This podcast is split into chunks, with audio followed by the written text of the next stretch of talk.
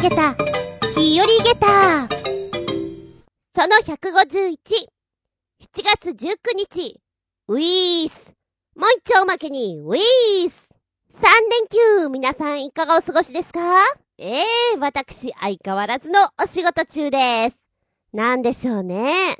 まるで、日曜日の夜、サザエさんシンドロームにかかったかのように、明日仕事、やだよー、うーん、ってなっておりました。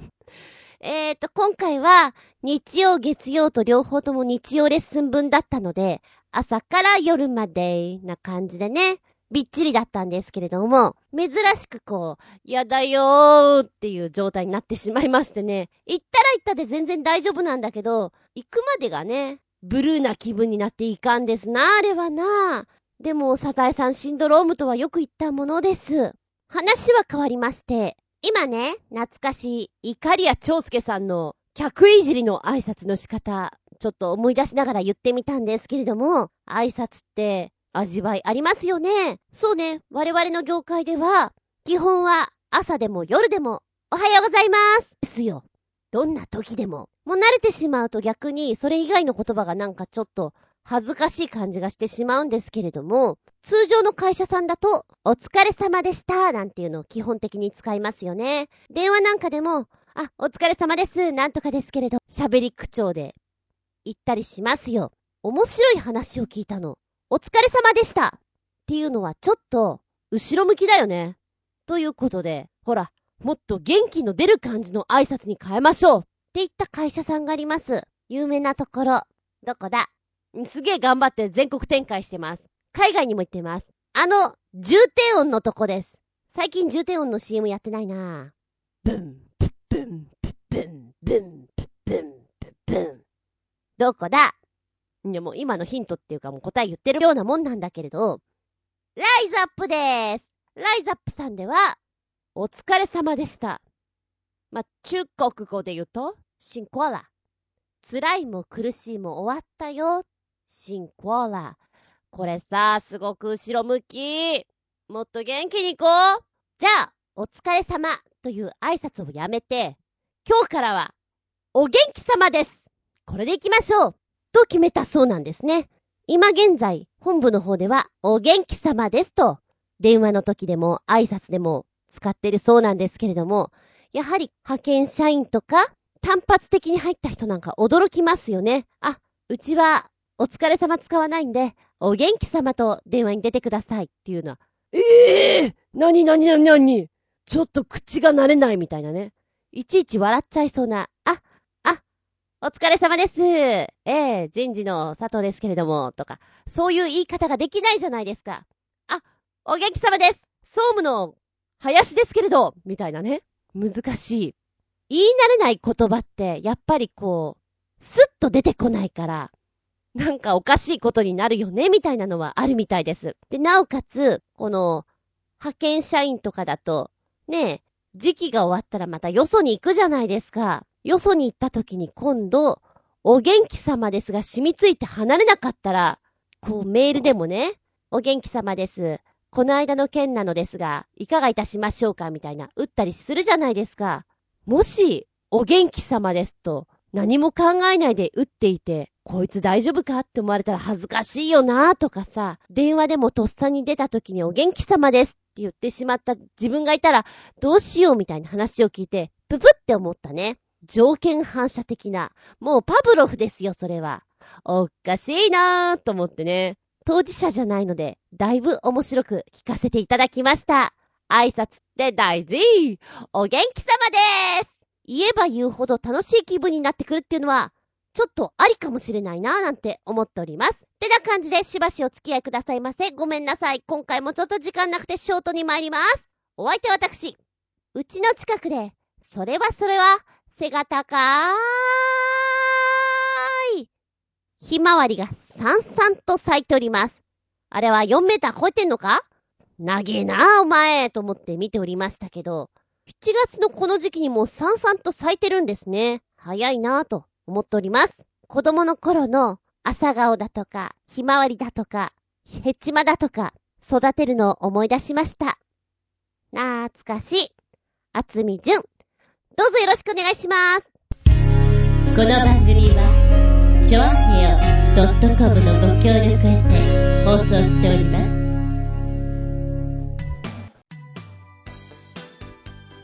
おいら、昔からお気に入りの T シャツがある。真っ黒い T シャツで、胸のところに大きく、塩って書いてあるの。で、背中の下の方のところに、鮭って書いてあって、左肩のところに、サバって書いてあるんですよ。この T シャツは、塩サバ T シャツと言いまして、大阪で購入したものなんですけれども、可愛いな、可愛いなと思ってね、着てることがあります。相当目立ちます。お稽古の時しか着ませんよ。外だと恥ずかしいから。で、塩サバ T シャツ、いつも着ているけど、実は私、塩サバ食べたことがないのです。でね、お昼って私大体いつも同じようなもの食べてるんですよ。えー、7、8割でお肉を食べてるんですけれども、お魚はまずは食べないです。で、たまにご飯一緒にする子がですね、お魚がすごく好きで、そうね、大体メニュー見てると、焼き魚を食べたりしてる子なんですね。で、この間一緒に行った時に、私は、冷しゃぶ定食にしたんだ。で、その子が、塩サバ定食にしていて、あれ？なんかちょっと美味しそうだなって、私あんまりそういうふうに思わないんです。お魚見ていて。でもその時に思ったの。で、翌週行ったんです。そして塩サバ定食を食べてみたんです。この私が、1年に1回か2回しかお魚を食べなかったこの私が、実際お店に行ってね、食べていて、その写真とかをこう、あの、ブログとかに上げたりすると、え、何？調子悪いの？って言われるぐらいびっくりされます。で、塩サバ食べて、驚いたのが、はあ、私、塩サバって初めて食べた。なおかつ、塩サバってもっと、私の中では、なんか癖のあるお魚だと思ったの。うまいじゃんと思って、衝撃でした。タマゲッター。かなりの食わず嫌い王です。私。だから、なんかこのお魚って癖がありそうだなと思ったら一切食べません。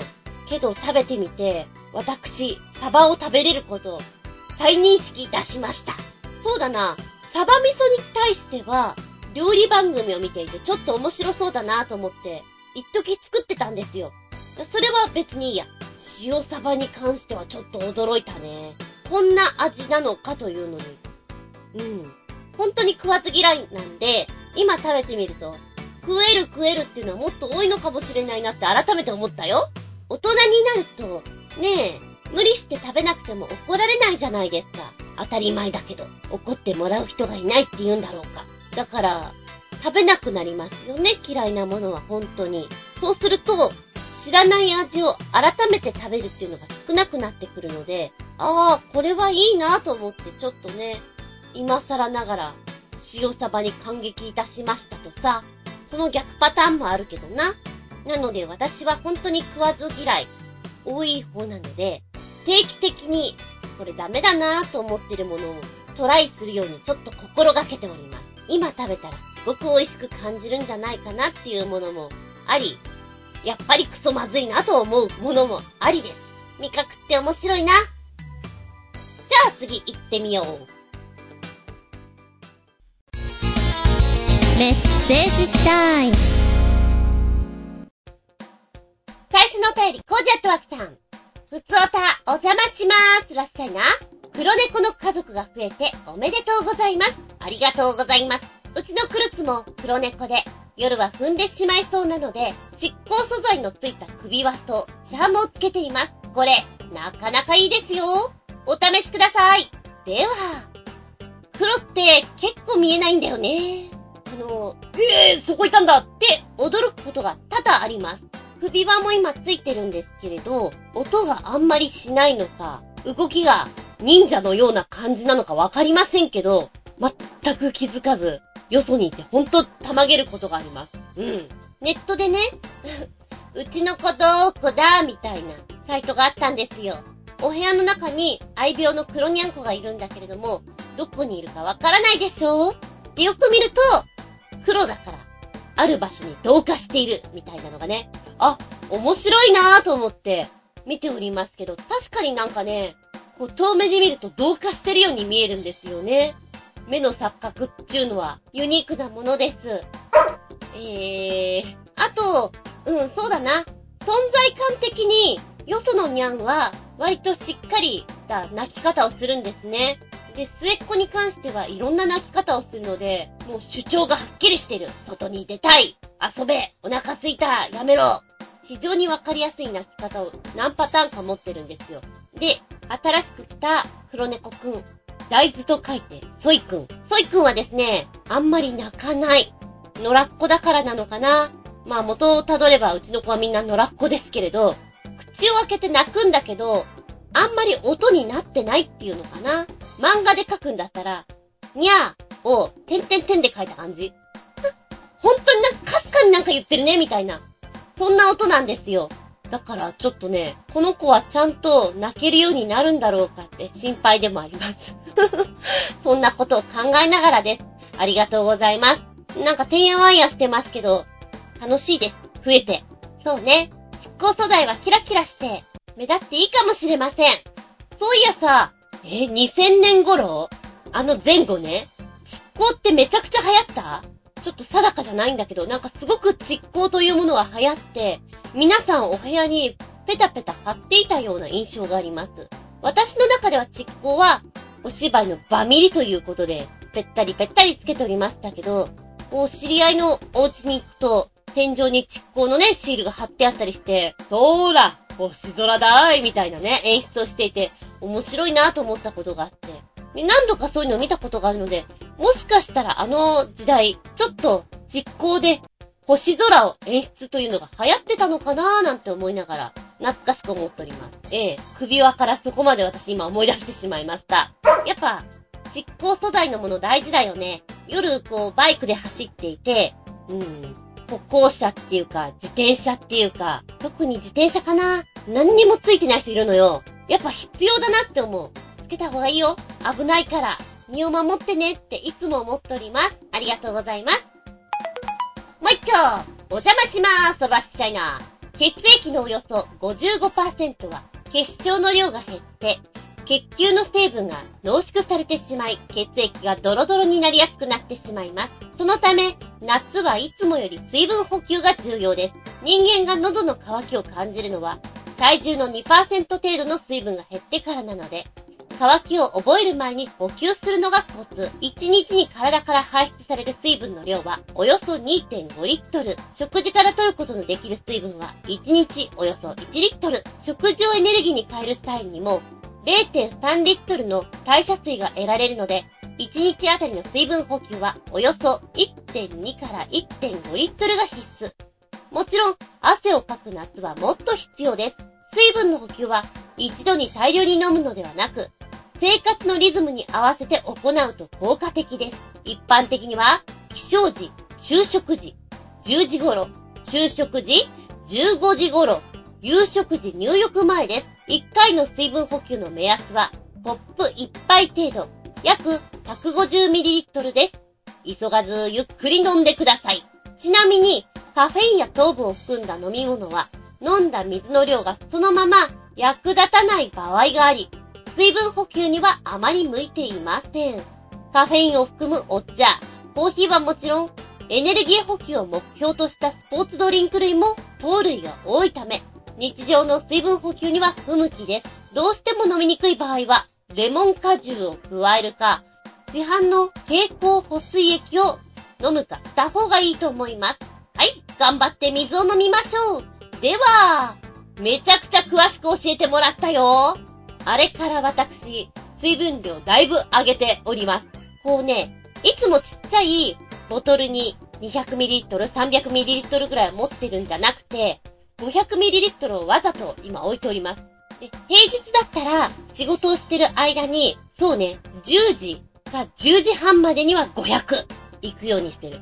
で、お昼が11時45分なので、それまでにさらに500。午前中で1リッターを今目指しておりまして、なおかつ、昔やっていたアーモンド20。あの時はアーモンドを23粒食べることを毎日やっていたんですけど、食物繊維を取るためにアーモンドを20個をまた始めておりまして、このね、水分を取りながらアーモンドを取ると結構お腹いっぱいなんですよね。若干飽きつつもあるんですが、薬だと思ってやっております。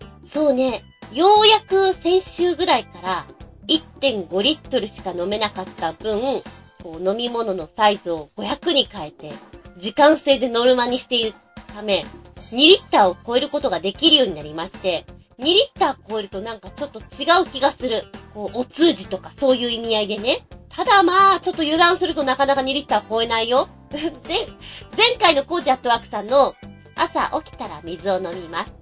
お腹が空いたら水を飲みます。あれがちょっと呪文のように残ってます。なるほど、水を飲むみたいなね。眠くなったら水を飲みます。でもね、眠くなったら水を飲みますやると、いい感じ。うん、そうね、20分後ぐらいにトイレに行きたくなってるのね、今。だから眠い時なんかは、割と有効的だなと思ってお昼とかね、これで眠くならずに済むっていうかトイレ行きたい。っていうかトイレ行きたい。なんて思いながらやってるんだけど、逆にそうすると、急ぎの電話とかかかってきた時に、やべ、トイレ行きたいトイレ行きたいやばいやばいやばいよやばいよやばいよって出川さんが出てくることも多々あります。何やってんだろうって思いながらも、まあ、今、お水を飲むということをゲーム感覚的のように取り入れながらやっております。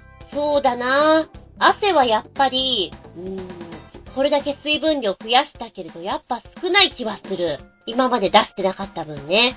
なので、えー、体温的にはいつも暑いんですけれど、お水を飲んだ瞬間はやっぱりお腹のところが冷たくなるじゃない？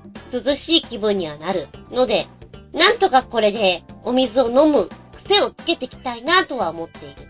あれ、硬い水はダメだね、やっぱり。美味しくないなと思って飲めない。日本の優しいお水がいいです。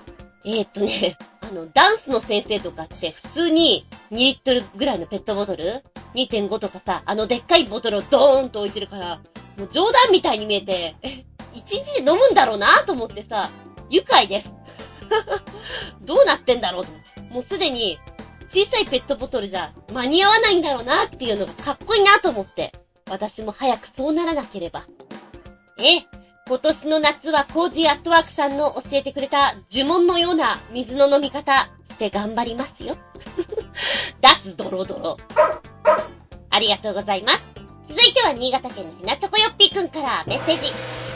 今はドラゴンボールスーパーが絶賛放送中らしいですな全く意味などないが、最近、ドラゴンボールシリーズ、カッコ、ドラゴンボール、ドラゴンボール Z、ドラゴンボール GT、ドラゴンボール回が見たくなり、ネットで探して高画質版を収集したが、全話、カッコ、660話以上あるな。揃いました、660話以上すげえ。えっと、戻って。そんなことはどうでもいいが、ドラゴンボールシリーズに関連したことですが、ドラゴンボールシリーズで主要キャラが倒した敵を一目でわかるように描いたイラストが公開されましたが、意外と少ないのか？多いのか？よくわかんないが、わかりやすくて興味深いな？かっこ笑い。だってさ、やだ、ちょっと面白い。ということで、ポチッとスト出てきたよ。タイトル。ドラゴンボール史上、誰が一番多く敵を倒した？一目でわかる。イラスト。おー！これすごいね、これほんと全部いるの？これ誰が書いたんだろうって思ったの鳥山さんなのかな？いや、そんなバカなと思ったんだけど、パッと、今読んでいたらね、こちらのドラゴンボールシリーズで主要キャラが倒した敵を一目でわかるように描いたイラストを、スペインのアーティスト、アルベルトさんが作成したということなんです。今ね、ちょっとじっくり見ちゃった。ドラゴンボールはやっぱり子供の頃からずっと見ていたから、今はね、もう見てなくて、えー、そうなんだ、見た方がいいかななんて思ってしまって、ちょっと後悔してるんですけれども、主要キャラクターね、まずは、ベジータさんから、この、キル数のトップで上がっているということなんですね。で、その倒した奴らの上にドーンと乗っかってるんですけども、えー、やはり、海外のアーティストさんが描かれたということもあって、若干ちょっとね、残酷な描き方もされております。ベジータさんなんか両脇に持っちゃってるもんね。首。これ、日本のアニメーターさんだったらあんまりやらないんじゃないかなっていう描き方じゃないかな。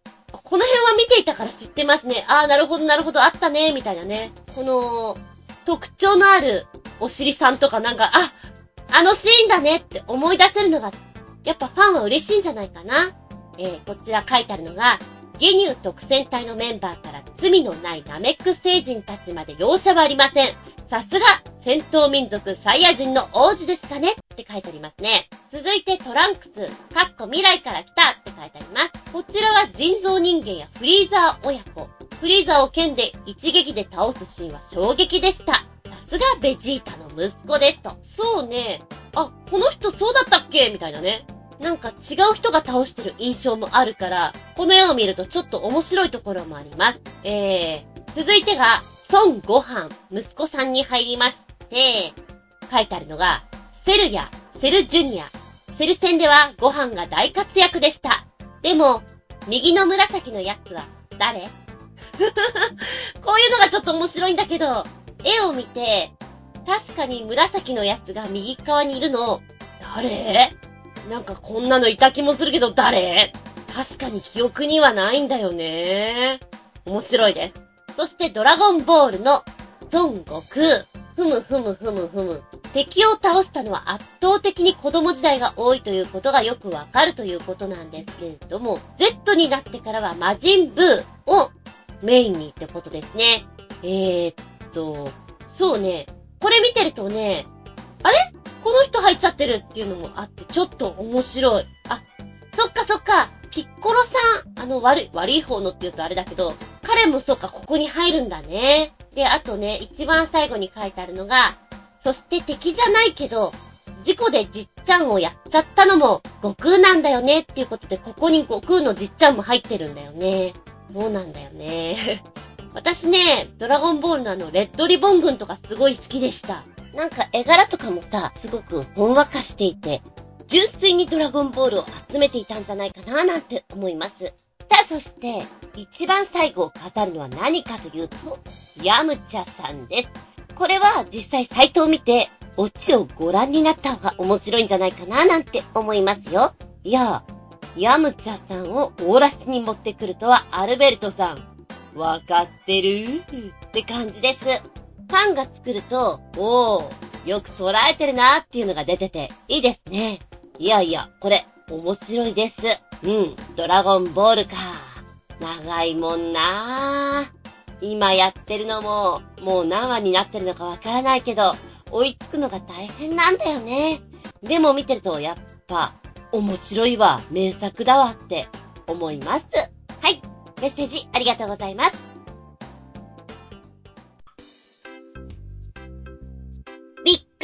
げた、ぶちげた話。気になって、気になっての巻。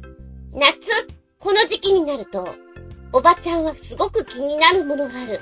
この時期になると、やれ、この時期は、やれ夏祭りだ。花火大会だ。ってことで、浴衣を着てらっしゃる方が多いですよね。毎年すっごい気になるんだけど、今年も早々に見つけた。おそらくあの二人は歌舞伎町の方に向かってく。え、今日なんかお祭りあったかなーなんて思いながらね。うん、でも飲み屋さんがあるから、飲み屋のお祭りとかなのかなイベント。今日は浴衣デーだから、みたいな。そう思いながら見ていたんですけれども、やっぱちょっと気になるのが、そこそこにいいお年だと、作り帯。そうね、オイラなんかもすごく綺麗に着れる方ではないので、何言ってんのじゃって言われると、ああ、ごもっともですって思うんだけども、まあまあ自分のことは良いちょと棚上げしましてですよ。やっぱ気になること多いなで、やっぱり、言ってもらった方がありがたいよね。これこれ、こうじゃないの？なんて言われて、直していく。この間見ていたのはね、カップルなんですよ。女の子の方は、うん、デパートで買ったのか、はたまた安いとこで行くとユニクロなんかでも購入できますので、手軽ですよ。で、帯なんかは、作り帯といっても帯の形になってんので、えー、場合によってはマジックテープのベリベリベリっとこう、腰のところにね、巻きつけてやるタイプのものと、紐でキュッと結ぶタイプのパターンがあります。作り帯だからもう帯ができているので差し込むだけみたいな超お手軽です。何も難しいことはございません。男性の方は、もう男性の方がすごい気になったんだけど、浴衣にしたら随分とツンツルテンテンなんですね。短いの。あれ？そんなす、すねが見えちゃっていいのかな？みたいな。で最も気になったのは帯帯の位置がすげえ高いのよ。うーん。もしかしたらこの人女の人なのかなって思うぐらい。いや、お、お、男だよね。でもたまーに、そうね、旅館とかで、あなたちょっと帯高くないですか？もうちょっと腰のとこで巻き巻きしましょうっていう方います。お若い方だとなおさらです。見かけたその方は、帯がなんていうの？帯の位置も高いんだけど、なおかつ、帯の結び方がですね、男性だと貝の口だと思うんですけれど、文庫結びって蝶々結びだったの。ちょ、蝶々だ蝶々で結ぶ場合って、袴とかをね、履くときってこう引っ掛けなきゃいけないから文庫にするんですけれど、なぜに文庫になってる？それいいのかい？なんか変じゃないかいって思いながらすごくすごく気になりました。でその方は、まず、浴衣がツンツル点々だったのと、帯の高さがすごく高い位置で結んでいたのと、文庫だったっていうことがめちゃくちゃ気になってね。もうやっぱさ、男性ってシュッと着てもらいたいじゃないですか。なんか全体的にこう、乙女チックな感じで非常に気になりましたとさ。で、あ、今流行りの、あー、そうかそうか、場所新宿だしね。ほら、あのジェネレックじゃなくて、中性的な、ジェンダーレス。ね、流行ってるじゃないですか。だから今、歌舞伎町だから、もしかしたらこの男性的な人は、ジェンダーレスなの？って思いながらね、後ろ姿しか見えなかったから、うーん、そこだけで見ると、頭にはハットを被っておりました。ハイカラな感じで。で、耳にはピアスをしてらっしゃいました。あとはツンツル天の浴衣に、帯が文庫で、腰高な感じえー、下駄だったかな？ちょっとそこまで見れなかったんだけれども、おやおや、不思議ないでたちですなぁと思ったの。で、もしも、ハイカラ路線で行くんだったらもう完全にハイカラ路線で行ってもいいんじゃないかなと思うんだけど、やっぱそしたらブーツかい？蒸れそうだな。まあいいんだけどさ、夏の風物詩、浴衣、毎年毎年、ちょっとおやおやって思いながら見ております。やっぱ、うん、そうね。なんとなく、男性に対してはこうあってほしいみたいなさ、着方があるじゃないですか。そこからずれると、ややって思ってしまいます。今回びっくりたまげたプチゲッターな、浴衣の着方。やややあなた、ジェネリック、のんのんのん、ジェンダーレスシュッと着ようって思った瞬間でした。そういえばね、これまたびっくりだったのが、あれはいくつぐらいだろう。2歳か3歳かだと思うんだけど、男の子なんだけども、普通は男の子浴衣を着るとしたら、帯なんかもふわふわっとした、クシュクシュっとしたものを、リボンでね、くるんって巻いてたりする子が多いんです。ほとんどそれです。なのに、その子はですね、シュッとした貝の口だったんです。えー、振り向いちゃったもん。貝と思って。親御さんはお洋服でした。なんかこの子かっこいいと思って、お手手繋いでね、歩いてましたよ。これはこれで、びっくりたまげた。メッセージタイム。お便りいきますよ。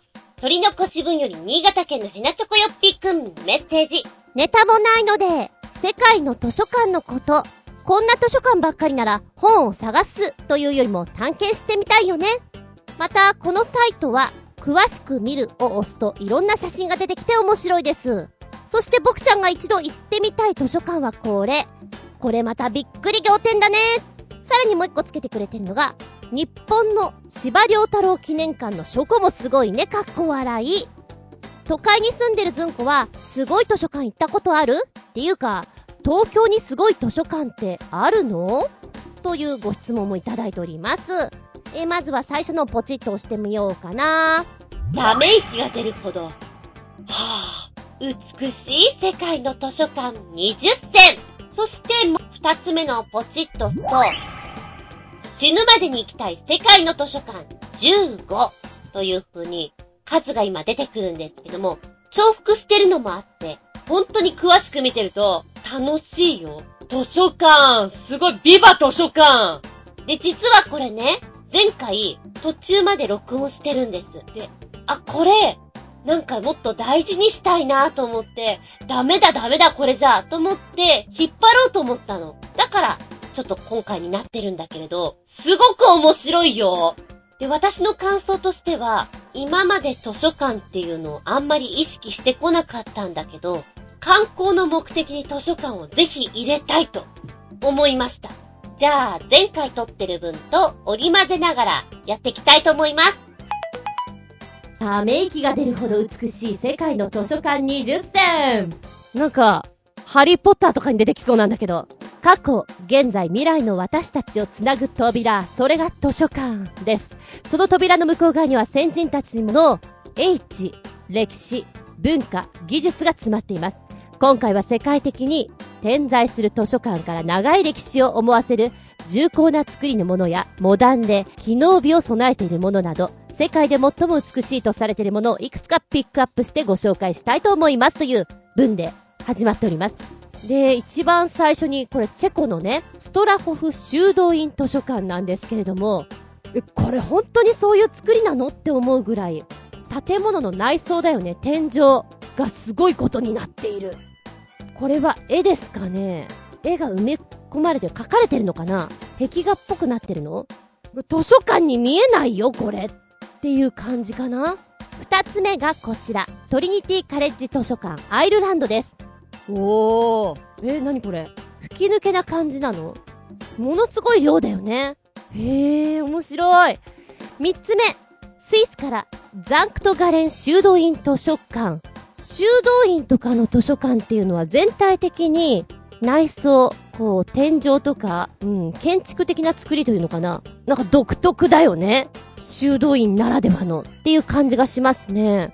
えー、4つ目がオランダのデルフト工科大学図書館。これ近代的？え、なにこれ？ものすごく天井高くて、なんか探すのが疲れそうな、そんな空間ですね。わー、次のもすごいな。スウェーデンのストックホルム市立図書館。なんかもう、探せなくてもいいかなって気分になっちゃうかも。司書の人がすごいだろうね。こう、この本探してるんですって言われてさ、できる司書、図書館職員っていうのは、サクサクっと持ってくるじゃないですか。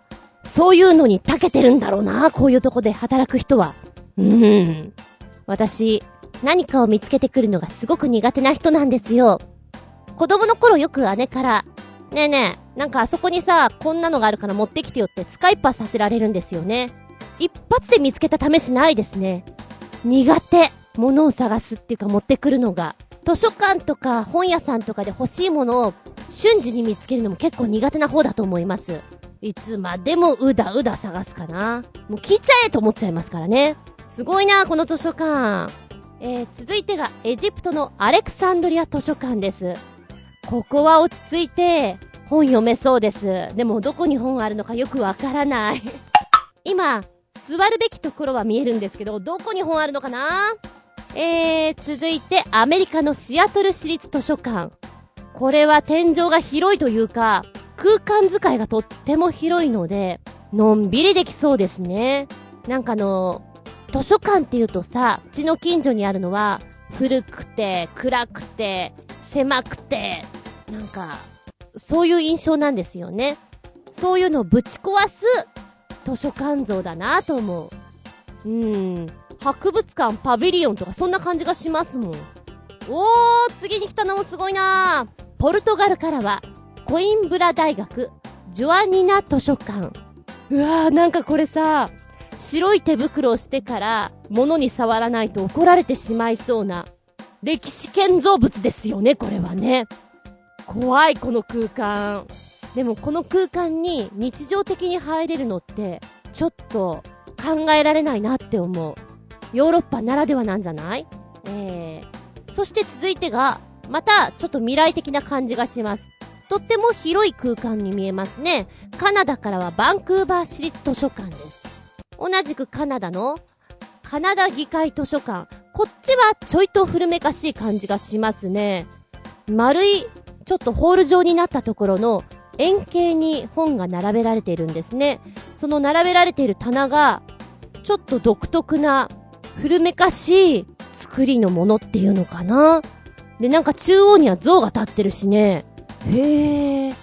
この棚登ったら楽しそう。木登りのように。登らないけどそういう気分になる。おやる大学はさすがすごい続いてがアメリカのイェール大学、バイネッキ図書館。な、なんだろこれ。図書館に見えない。これどうやって取り出すの？あのー、今これ見て思うのが、車屋さん、トヨタかな？お台場にあるところの展示場では、この車種のなんとかが見たいってボタンを押すと、にーんって動いて、えー、あれどうなるんだったかな？その車がピックアップされて出てくるんだったかな？絵が出てくるのかな？なんか、そういう類のものに見えるんだよね。こう人がこう入ってって、本を探してっていう、アナログ的な感じがとてもしない、そんな図書館に見える。えー、続いてはアメリカのアイオワ州法図書館ですね。え、これ螺旋階段かい？おしゃれな螺旋階段がある。あのー、ちょっと足が疲れそうな図書館である。あー、違う。この本じゃないんだよね。もう一つのやつだったって思ってもう一回取りに行くときに、すごく歩かなきゃいけないような図書館っていうの？見栄えはとっても美しいんだけれども、機能的に、ちょ、ちょっと不便じゃないっていう感じがするな。うん。えー、続いてが、アメリカのワシントン大学スザロ図書館。おー、これはなんか、教会って感じですね。天井高ーい。なんだろう、本の棚の倍の倍の倍の倍ぐらいあるよね。7倍ぐらいあるんじゃない？すごく高く見えるけれど。開放感ありまくり。でもこんな空間ではふざけることがとてもできないので、お勉強はかどりそうです。えー、続いては、わ、綺麗オーストラリアからのアドモント修道院図書館です。ホワイトを基調にしております。なんか、小汚い格好では絶対いけない？ないよ。ないけどドレスコードがありそうな、そんな図書館に見えます。うわ、ここも怖いよ。スペインの王立エル・エスコリアル図書館。綺麗えさっきのがホワイトを基調というところで今度はゴールドをメインに使ってきてますね。本棚なんかはダークブラウンですね。そして天井に関してはきらびやかなゴールド。そして壁が描かれておりまして、何これすごい綺麗なんだけど、もうとてもじゃないけど、服装荷物靴傷がつかないようなものを選んでから、ヒールのカツカツとかも怒られそうな気がします。床も綺麗な大理石とかなのかなわかんないけど、なんかちゃんとしてる場所だよ、ここ。入るだけでドキドキする。息が詰まりそうっていうのかな えー、続いてがメキシコのホセ・バスコンセ、わざっぱっぱ。もう一回。ホセ・バスコンセロス図書館。今、映画、キューブを思い出しました。キューブを知ってる人、あんな印象です。ガショーン、ガショーン、ガショーンってね。わかんないか？わかんない人にはいいの。続いてがブラジルの幻想図書館。おーなんかね、確かに幻想的な感じがするね。天井がものすごく高くて、これどうなってんの？え、これは脚立とかを使って上の本を取れってことかな？そういうことかな？だ、ものすごい高いです。人がこのぐらいでしょ ?2 メーター、4、6。いや、結構あるよ。15メーターぐらいあるんじゃない？高さが。天井まで。もっとあるかな？で、本棚自体の高さが3段になっていて、それぞれに、はしご脚立引っ掛けられてるのかな？ちょっ、多分引っ掛けられてるんだと思う。不思議な空間。で、壁とかが、ちょっと暗めなんですね。真ん中に今シャンデリアがあるんだけど、ゴージャスな感じじゃなくて、やっぱりその幻想図書館というのにぴったり当てはまるような、ハロウィンとかゴーストとか、うん、ドラキュラとか、そういうのが似合いそうな空間だなと思います。面白いこれは。テーマパークみたいな図書館だね。えー、続いてがフィンランドからフィンランド国立図書館です。ご覧ください、この天井を。まばゆいです。もう今いろいろ見てきてるから、ぐっと来るんだろうけど、ちょっと目が慣れてきたね。へー、世界の図書館はすごいね。えー、続いてカナダのトーマス・フィッシャー・レアブック図書館。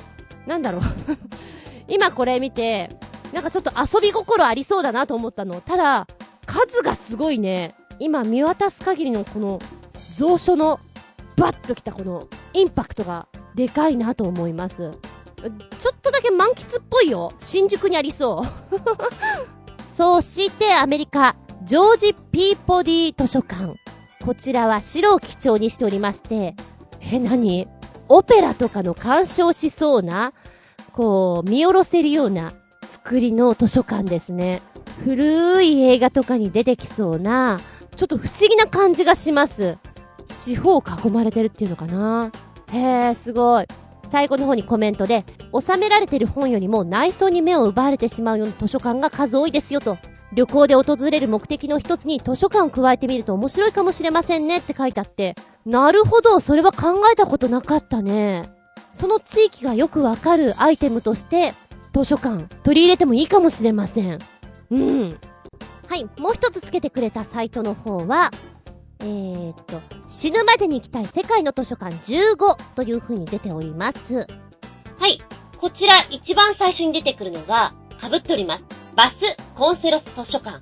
やはり、最初の20選に選ばれていて、こちらも言っとくべきだよ、15選に入ってると、重複してる分、やっぱいいんだって思えるじゃんここいいんだよ、きっと。メキシコにある、この図書館なんですけど、建築家、アルベルト・カラチのデザインになっておりまして、えーっとですね、もうほんと映像で見ると、近未来的。ここの印象は、無駄がない感じがするな。でね、空中に本棚があるような印象を受けます。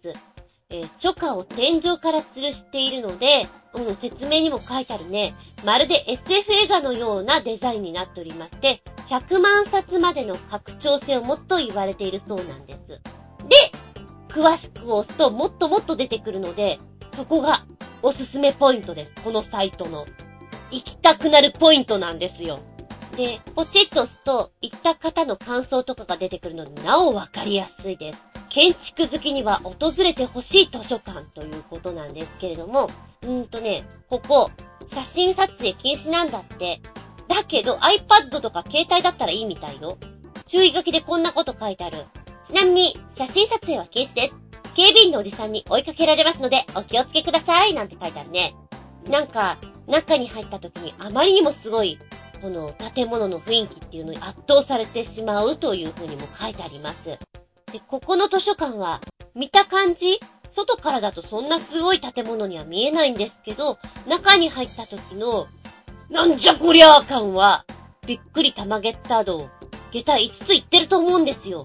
行くべきだねメキシコだけど。うん。同じく15戦の方に2つ目に出てくるのが、ストラホフ修道院図書館。これも20銭のいっちゃん最初に出てきたところなんで超有名。天井のこの特徴的な壁画というんですかね。もう見た感じ、歴史すごいよ古いよこれっていうのが伝わってくる修道院図書館なんですけども、プラハで最も長い歴史を持つそうです。ここ、フレスコ画で美しく装飾された哲学の間と神学の間の二つの図書室がペトシーンの丘の上にありまして、修道院から見下ろすプラハの街並みも素晴らしいので、ぜひ行っとくべきということですね。えー、っとね、こちらの図書館、こちら入場料と別に写真撮影するときにはそのお金を払わなきゃいけません。だけど、追加料金を支払ってでもこちら写真を撮るべき価値があるというものなんですって。へー。ものすごい歴史のある場所の空間ってちょっとなんか怖いなって思ってしまう。このストラホフ修道院のこの天井を見る限りには、なんか恐怖を覚えましたもん、私。なんか歴史古すぎて、みたいな。圧倒されちゃうな。そっかそっか、こういうのをフレスコ画って言うんだ。おいらおバカさんだからこういうの知らなくてさ。今見ていたら、ちょっと勉強になった。フレスコは、まず壁に漆喰を塗りまして、その漆喰がまだフレスコ、かっこ新鮮である状態で、つまり生乾きの間に水または石灰水で溶いた顔料で描くそうです。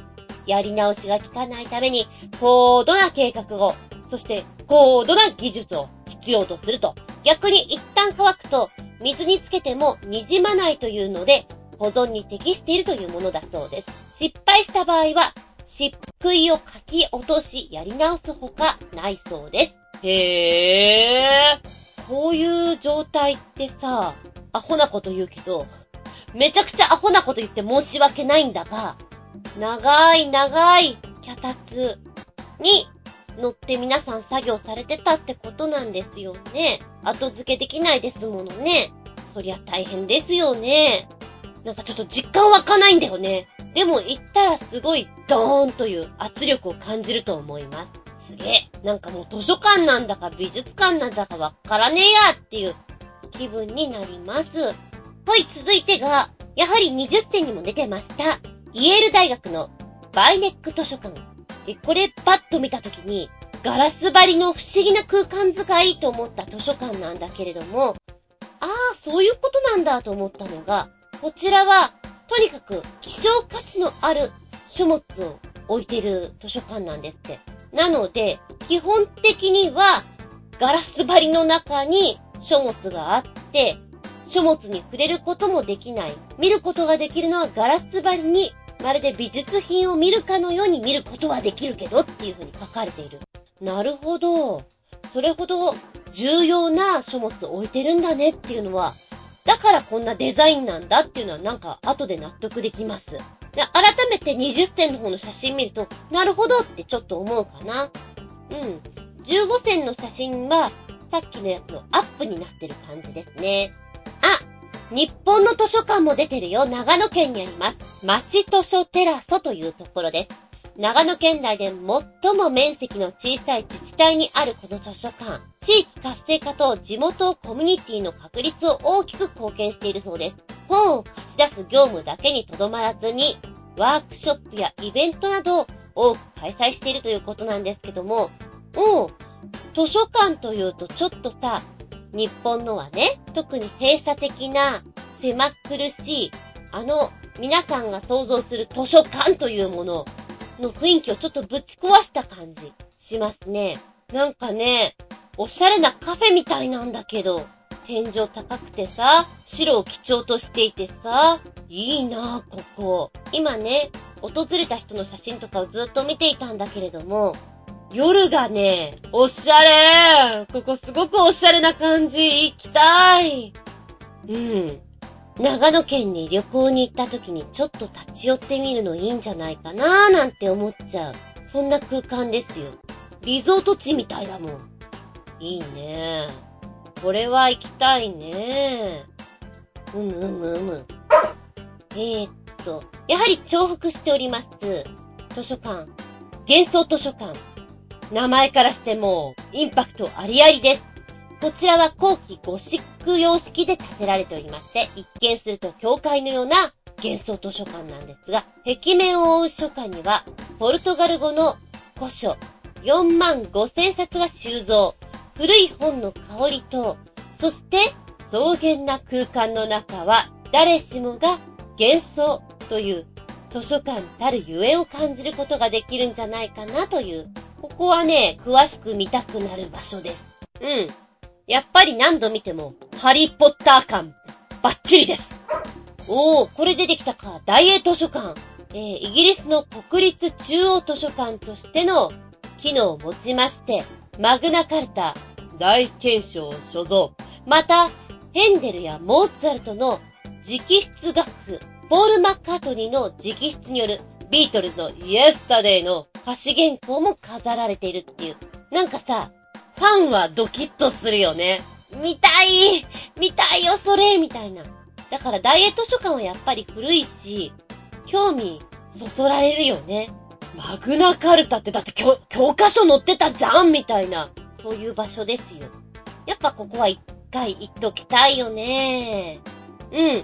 これは本当にね、15ある図書館を一個一個見ていくと、いつまでも飽きずに見られますよ。えっ、と、最後の最後に、京都国際漫画ミュージアム、日本京都市から出ております。ここはですね、廃校になったあ小学校ですね。こちらを改築して建てた総合的な漫画ミュージアムになっておりまして、戦後の資本から現代の人気作品、世界各国の名作などを集めてるんだ。へえ。で、漫画を外の芝生に持ち出して読むことも可能というなんかね、今、写真で見ると、カリフォルニア大学みたいなね。なんとなく今思いついただけなんだけど、ほら、向こうの大学生ってさ、芝生の上にゴロンと寝っ転がって本読んだりしてるじゃん。あんな雰囲気なんですよ。のびのびとしている。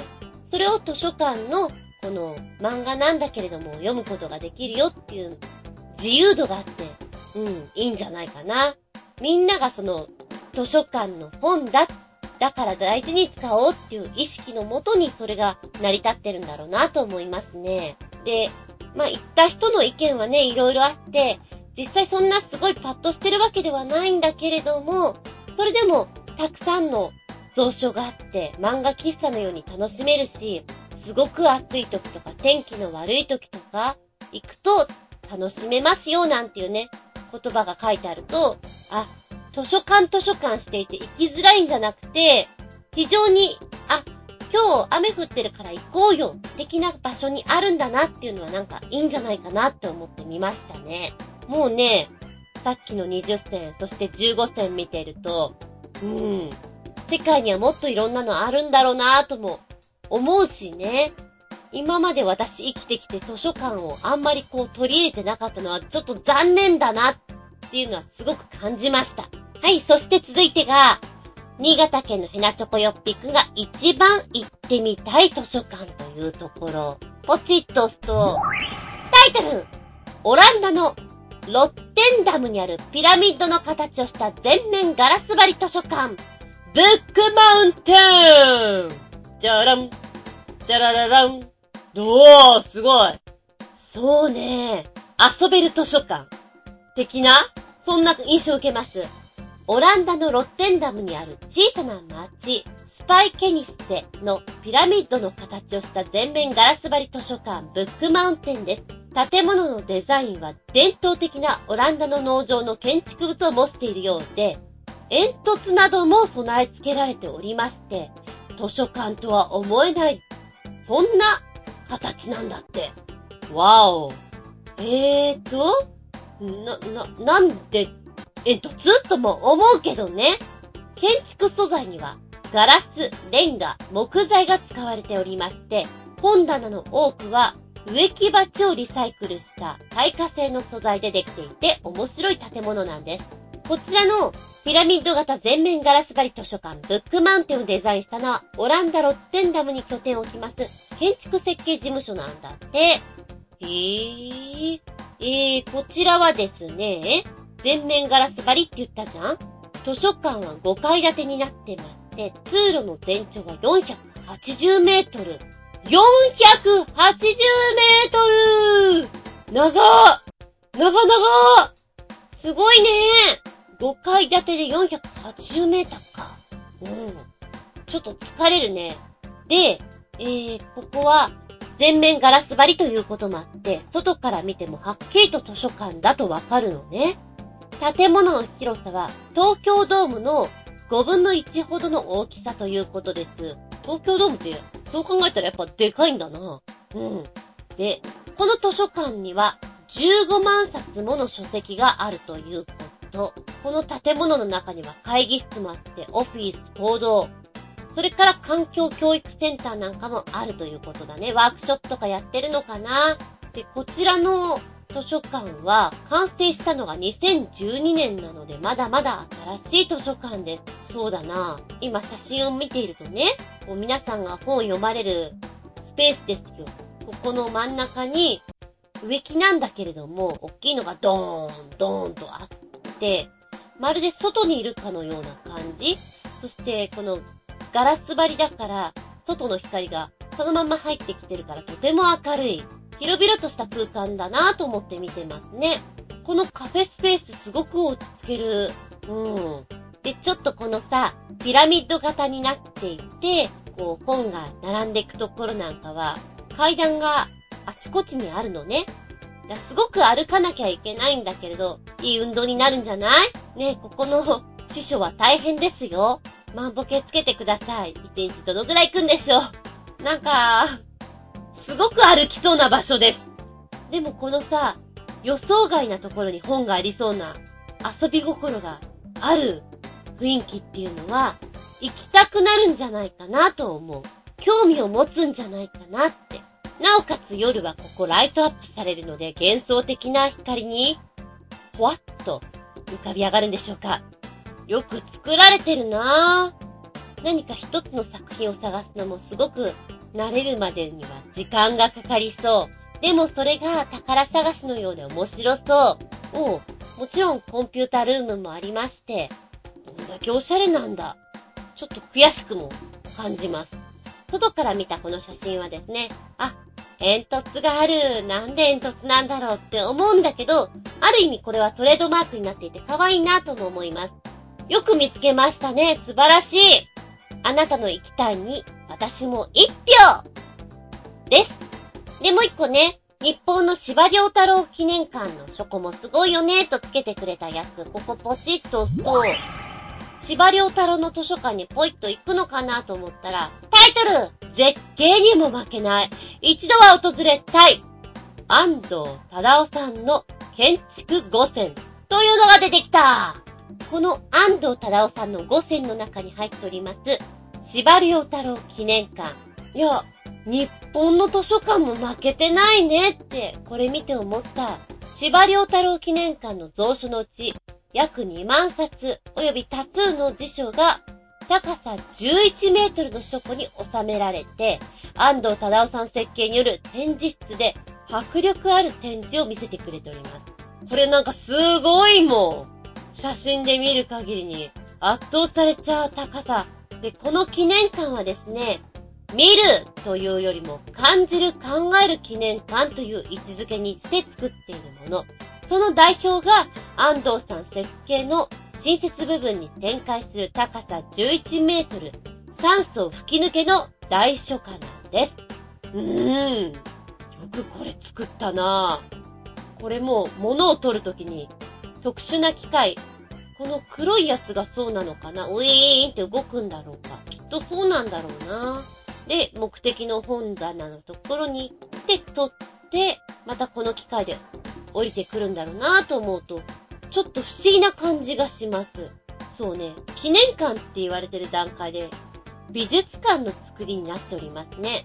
コンクリート打ちっぱなしの壁が、むしろシンプルだし、外の木々がうーん、ガラスの向こうに見えていて、で、その光っていうのが中に入ってきてるのがすごく柔らかでいいなぁなんて思うしさ、こんなとこで本が読めるっていうのは何でしょう？贅沢だなぁとも思う。うん。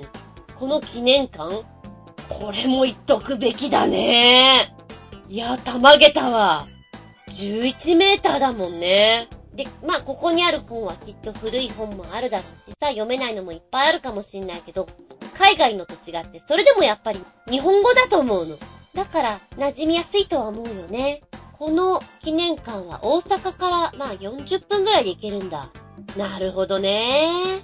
これ知ってたら、ねえ、大阪にずっとしばらくいたんだからさ、行けばよかったよ。本当にそう思う。今すごく悔しいなと思っております。ありがとうございます。でもまあ、遅くはない。これから行こうと思ったらいけるさ。そう思いながら見ました。ありがとうございます。今の会話でわかると思う通りに、私は図書館、まあ、学校に行ってる時とかは、必要だから行ってたよっていうだけであったので、すごい図書館には行っていないんです。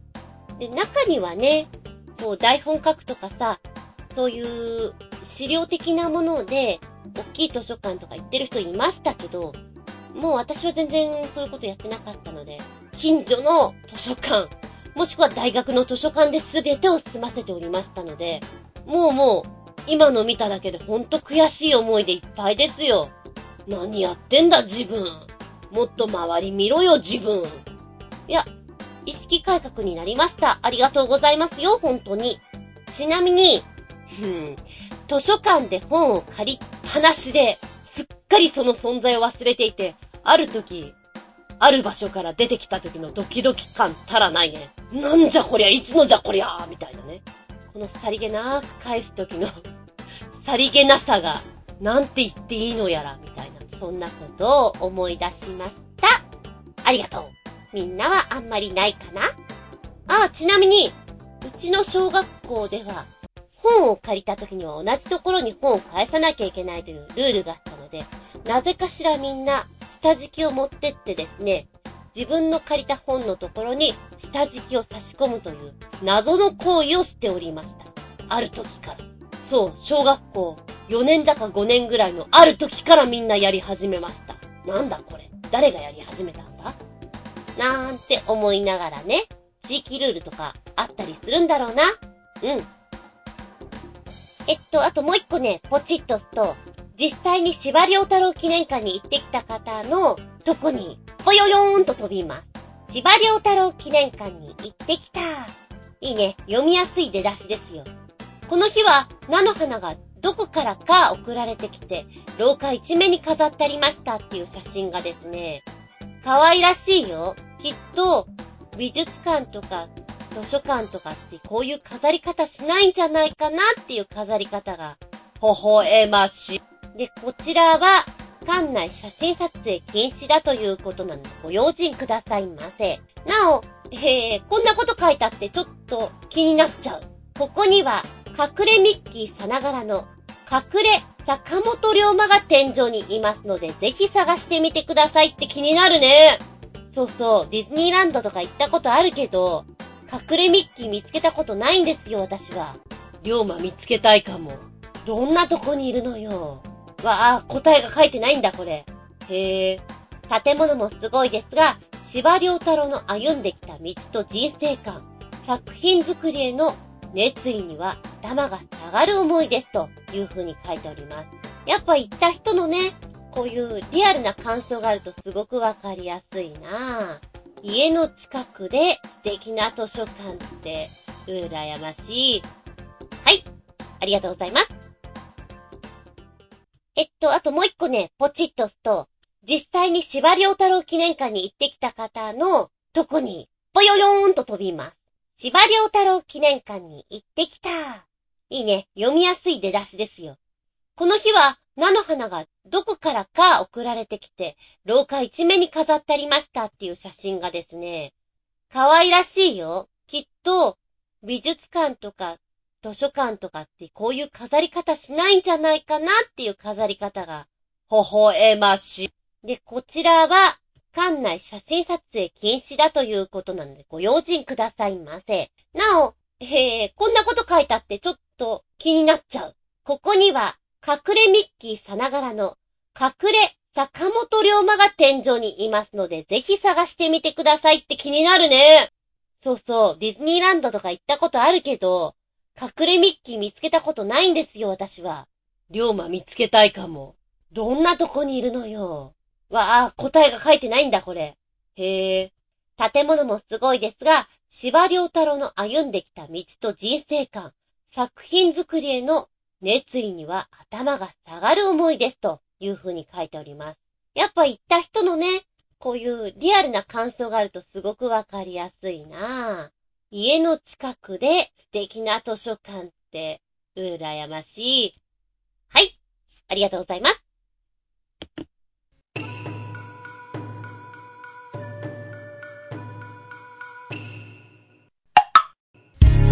この番組は、ちょあへよ .com のご協力へて放送しております。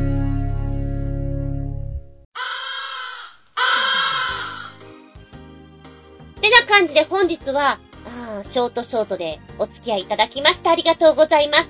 ちょっと時間なくてね。っていうか、図書館で随分話してるけどな。うん。えー、次回はお届けできませんでした。気になる CM 行きたいと思います。ちょろちょろ見ております。楽しいです。もっともっと気になるやつとか、あったりなかったりするんじゃない？その辺の話をしていきたいと思います。ちょっとだけおまけの件も更新してみたりして。はい。次週は、頑張って26日にあげたいところなんだけど、ちょっと追いつかないかもしれないです。の場合は、すげえ押して申し訳ない。8月2日アップって感じで、申し訳ない。えーと、事前に録音するよ、よろしくね、と上げさせていただきます。気長にお待ちください。気長に？気長に？では、次回は今日お届けできませんでした気になる CM で行ってみたいと思います。他にも、あ、こんなネタあったよっていうのがあったらぜひお便りお送りくださいませね。いつも通りです。お便りは超平ホームページ、お便りフォームからお送りくださいませ。事前になって、うん、頑張るよネタやるよっていう時には、パーソナリティブログの方、更新させていただきます。こちらの方にコメントを残しください。じゃなければ私のブログ、ずんこの独り言の方にメールフォーム用意してございますので、こちらにポチッと入ってねじゃなければ、同じく事前になって、今回テーマやるよ、よろしくね、と、あげますので、こちらの方にコメント残しください。直接のメールアドレスもございます。全部小文字で、geta アンダーバー zun アットマーク yahoo.co.jp geta アンダーバー zun アットマーク yahoo.co.jp こちらまでお願いします。では、次回は、いつになる？いつになるの？ずんこさん。頑張るけど、頑張れるかどうかちょっと微妙なので、一応、目指すは7月26日。日付が変わるその頃に、残りがアップできたらいいわね。そうね、そうね、ソースだね。ってな感じでしょうか。では、7月26日、日付が変わるその頃に上がるかな？お聞きいただけたらと思います。お相手は私、最近ちょっとだけお魚が美味しく感じられるようになったんで、調子に乗ってブリカツ丼を頼んでみました。ブリカツ丼。あんま好きじゃなかったあつみじゅんでした見舞い、聞く舞い、話す舞い。ずんこの話も、もう、おしまいさらばじゃドローン私の大好きな安いクーポンチケットでこんなの体験してきたよ。トランポリンランド。トランポリン皆さんやったことありますか？私が子供の頃は遊戯場には割とトランポリンをやるところがあって、えーっと500円とかでやらせてもらえたのかな？いつまでもいつまでもぴょんぴょんぴょんぴょん飛ぶ。ただそれだけ。本当にただそれだけですよ。で、うちのお姉ちゃんと一緒にぴょんぴょんぴょんぴょんやるとやっぱり体格差があるからビョコビョコになって面白いんですよね。夏休みとか春休みとかどっか行った時にはやってた記憶があるな。で、今回買ったクーポンはですね、ゲットエアわらびというところで、トランポリンをメインに扱ってるアトラクションっていうのかな本当にスポーティーな場所ですよ。で、ちょっとね、何をやるのかよくわかんなかった場所なんですけども、もともとはアメリカにあったトランポリンをメインとした施設でして、トランポリン以外にも色々できるような状態になっているんです。で、時間は1時間いくらという使い方なんですね。で、一番最初に入ったらですね、まずお着替えするわけなんですけども、館内はそんなに広いわけじゃないんです。で、忍者コース、で、トランポリン広場、あと、うーん、バランス感覚を養う場所、サスケコーナー、みたいなのがあってね、サスケコーナーってあの、サスケですよ。サスケで出てくるような場所をちょっと作っていて、で、タイムをね、自分でポンって測って、まずは、飛び石のようにトントントン飛び跳ねて、台座に乗って、で、ぶら下がる棒みたいなのがあるから、それにぶら下がって、三つそれをクリアしたら次の台座のところに行く。で、そしたら、クライマーみたいなところ登っていって、次の台座に行き、網を乗り越えてタイムをポシッと押して終了みたいな。結構腕の力を使いの、バランスを使いのっていうのが楽しくてですね、トランポリンとは全く別物もあったりするからいいです。うん、そうね。このサスケで言うと、私はぶら下がり物が苦手だなと思った。足の感覚で行くものあと、ボルタリングはちょっとやったから、そういうクライム的なのはできるんですけれども、このぶら下がったクッションみたいなのに、ボーンとぶつかってって、次のに、よじ登ってよじ登っていくのが苦手でした。で、一番端っこのところに、本当にサスケを見立てたような、簡単なやつだよ。あって、サスケをちゃんと見てないからアトラクションの名前がしっかりわからないんだけど、例えば、こう手足で壁をね、バッて押さえて、全身を使って壁をピタッと止めながら前に前に進んでいくやつを超えますと、次に釣り場が、えー、10個ぐらい並んでるのかなここは子供の頃に遊んでいた運転を思い出しながらリズムよく行くと、そんなに苦じゃないです。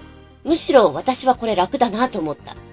で、この後が大変だったなクリフハンガー。これはね、サスケで見ておりました。指先の力、そしてちょっぴっと出っ張ったバーみたいなのを、何やれ、腕力ですか？腕と指だけでこう支えていくような、あの方向。距離的にはとっても短いです。距離的には、えー、多分3メーターぐらいなんじゃないの？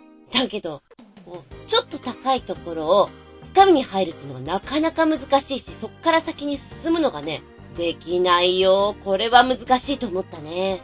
で、一番最後の忍者コース難しいところはこれでラストって感じですね。このクリフハンガー超えて、網を超えてタイムを押したら終了です。すげえ大変だと思う。何度かやってるとね、タイムが動かない時があって、動かない時に必死にやってると、なんかもうね、がっかりですよ。途中でもうやる気がなくなっちゃって、全然網とか越えられなくなります。あ、一つのモチベーションの保つきっかけになるんだなっていうのは思いました。えーと、忍者コーナーの横にあるのが、何の説明書きもないんです。トランポリンがあって、その先にあるのは、バスケットゴール。で、ボールがゴロンゴロンと転がっている。はて、これで何をやれと言うんだろう。まあ、説明ないから想像するわけですよ。おうここは、あの憧れのダンクシュートをやる場所なんだね。うんうん。と思うじゃんで、実際ボール持って、ドリブル、ドリブルはちょっとトランポリンの上だとできないので、ボール持って1歩2歩ボヨヨーンダーンクってやるんだけど、このダンクするためのジャンプとゴールとの距離感めちゃくちゃうまくできない。最終的にはただのレイアップって感じですからね。ああ、でもこれはね、すげえ練習したらかっこいいダンクが決められんじゃないかななんて思います。で、そんなのもあったり、基本的にはどこにも何も説明はありません。えー、バランスを保つ遊び方っていうので、怪我がトランポリンがあってその先にクッションがあるんですね。で、絵だけがあって、バク転禁止みたいなね。バク宙 OK みたいな。あ、じゃあここはそういうの練習する場所なんだ、みたいなね。ものがあって、踏切の場所があった。トランポリンのギリギリの踏切場所のところで、うまいこと、何？爆中したりっていう遊び方ができます。で、その先にモニターがあって、さっき自分が飛んだのを確認することができるんですね。お、面白いなと思ったりしてさ、うん。そんな遊び方しないじゃん。ただね、空中でくるんってやる恐怖感たらないよ。一回やっちゃうと大丈夫なんだけど、やるまでは結構怖い。そのお隣にあるのはバランス。ただの縄の、うん、縄ばしごっていうのがあって、そこを先に進んでいくだけなんだけども、不安定にできてるから、うまく保たないと、くるんってひっくり返っちゃうんですよ。で、まだ最初はわかんないから、一歩目二歩目くるんみたいなもう全然先に進めなくて、ただただ、この縄ばしごに捕まってプルプルしてるような状態になってしまうっていうんですかね。でもね、私の中ではこれが一番楽しい。同じくバランスもので私がちょっとハマったのが、綱渡りってあるじゃないですか。あれを現代的にもっとやりやすくした遊びがここにあって、だいぶ盛り上がりましたね、私の中で。スラックライン。で、スラックラインは、幅が5センチぐらいなのかな。その紐をピーンと張りまして、そこを歩いていくというものをずっとやりたかったの。だけどやる場所なんてないじゃんここにあって、スラックラインと思ってさ、やるんだけど全然先に進めないわけ。で、私体育の平均台は超得意だったんですよ。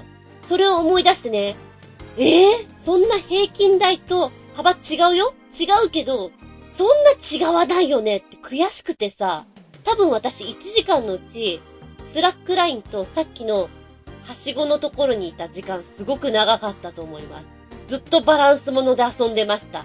楽しい。で、そういうのもあって、ボルダリングのもうちょっとおでっかいバージョンもあって、ぶら下がり物も、え、これどうやってぶら下がるのよっていうのもあってね。相対的に私はぶら下がり物苦手。で、一番上の階には、広い場所にトランポリンが何面にもあって、ボールが転がってて、え、これ何して遊ぶんだろうって思って聞いたら、あ、あの、全面を使ってドッジボールとかやったりしますねとかさ、鬼ごっことかやると楽しいですよみたいな話を聞いて、なるほど。だけど、うまいこと飛べないんだよね。どんくさくて。で、ボールとか投げてもさ、ビヨーンって、こう飛んだ時にボールがうまく取れなかったりすると、すごく間抜けな状態になるのが、間抜けすぎて面白いみたいな。仲間内5人以上で行った方がここ面白いと思うよ。盛り上がる。そうね、サークル活動とかの仲間内と来たかったね。もうさすがに付き合ってくれないよ。やっぱりこれ言った後は、いい感じの筋肉痛になると思う。うーんとね、私は、トレーニングしてるから筋肉痛にはそんなならなかったんだけど、ただ、あざがすごい。すごいあざを作ってきましたよ、みたいなのは、なんかやってやった感があります。楽しいです、ここ。おすすめ。なんかね、そんな遊び物がたくさんあって、想像力を使いながら、自分の体と限界と工夫できる、そんな空間ですよ、ここは。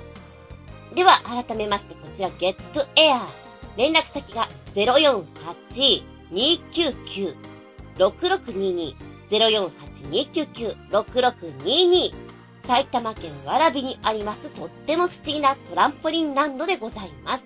そうだな、土日はすごい混むという話なので、火曜日と木曜日が狙い目ということですよ。よかったらぽよんぽよんしてみてくださいよ、ぽよよん。でね、今調べていたらね、こんなのもあったの。トランポリンで、日本初上陸、銀座に、暗闇トランポリン音楽の新感覚フィットネス、ジャンプワンが登場。何それトランポリンを使った新しいエクササイズ、ジャンピングフィットネスを知ってた？現在ヨーロッパ全土で大ブレイク中なんだって。ハリウッド女優もやってるよ。そうなの？こちら2016年3月10日銀座にオープンしたというフィットネス。ジャンピングフィットネス。ちょっと変わってるよね。トランポリンでジャンプしながらエクササイズを行うもので、1回45分のレッスン中に、なんと450から800キロカロリーを消費できるということなんです。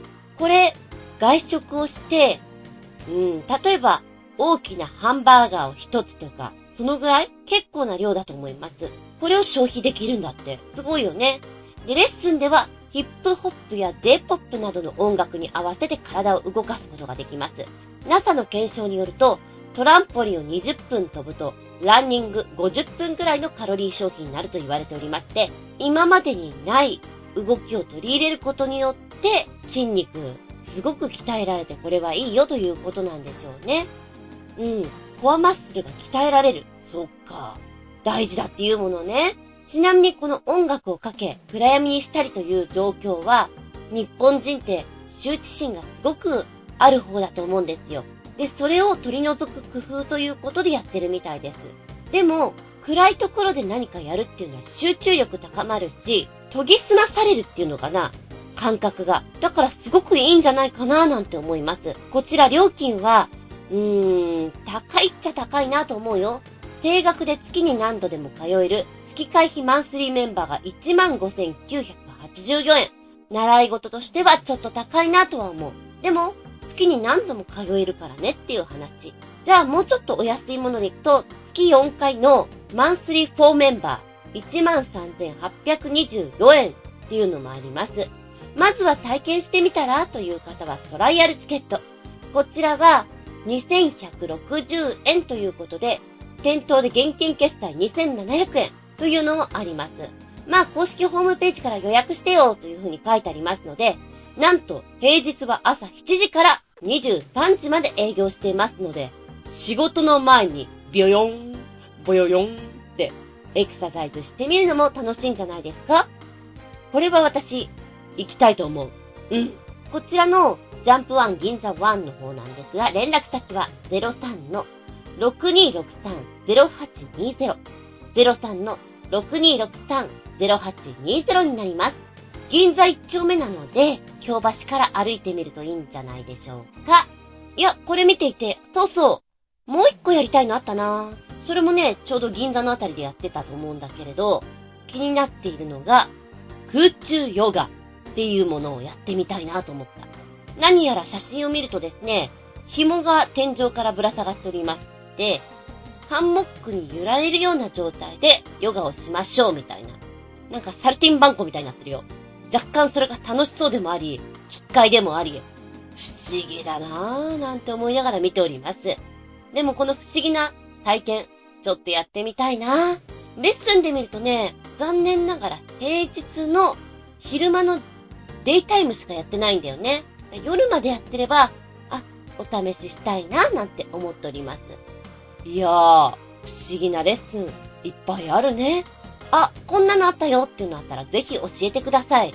私、実験と探求、メンテナンスってことで行ってみたいと思います。以上、ご報告ありがとうございました。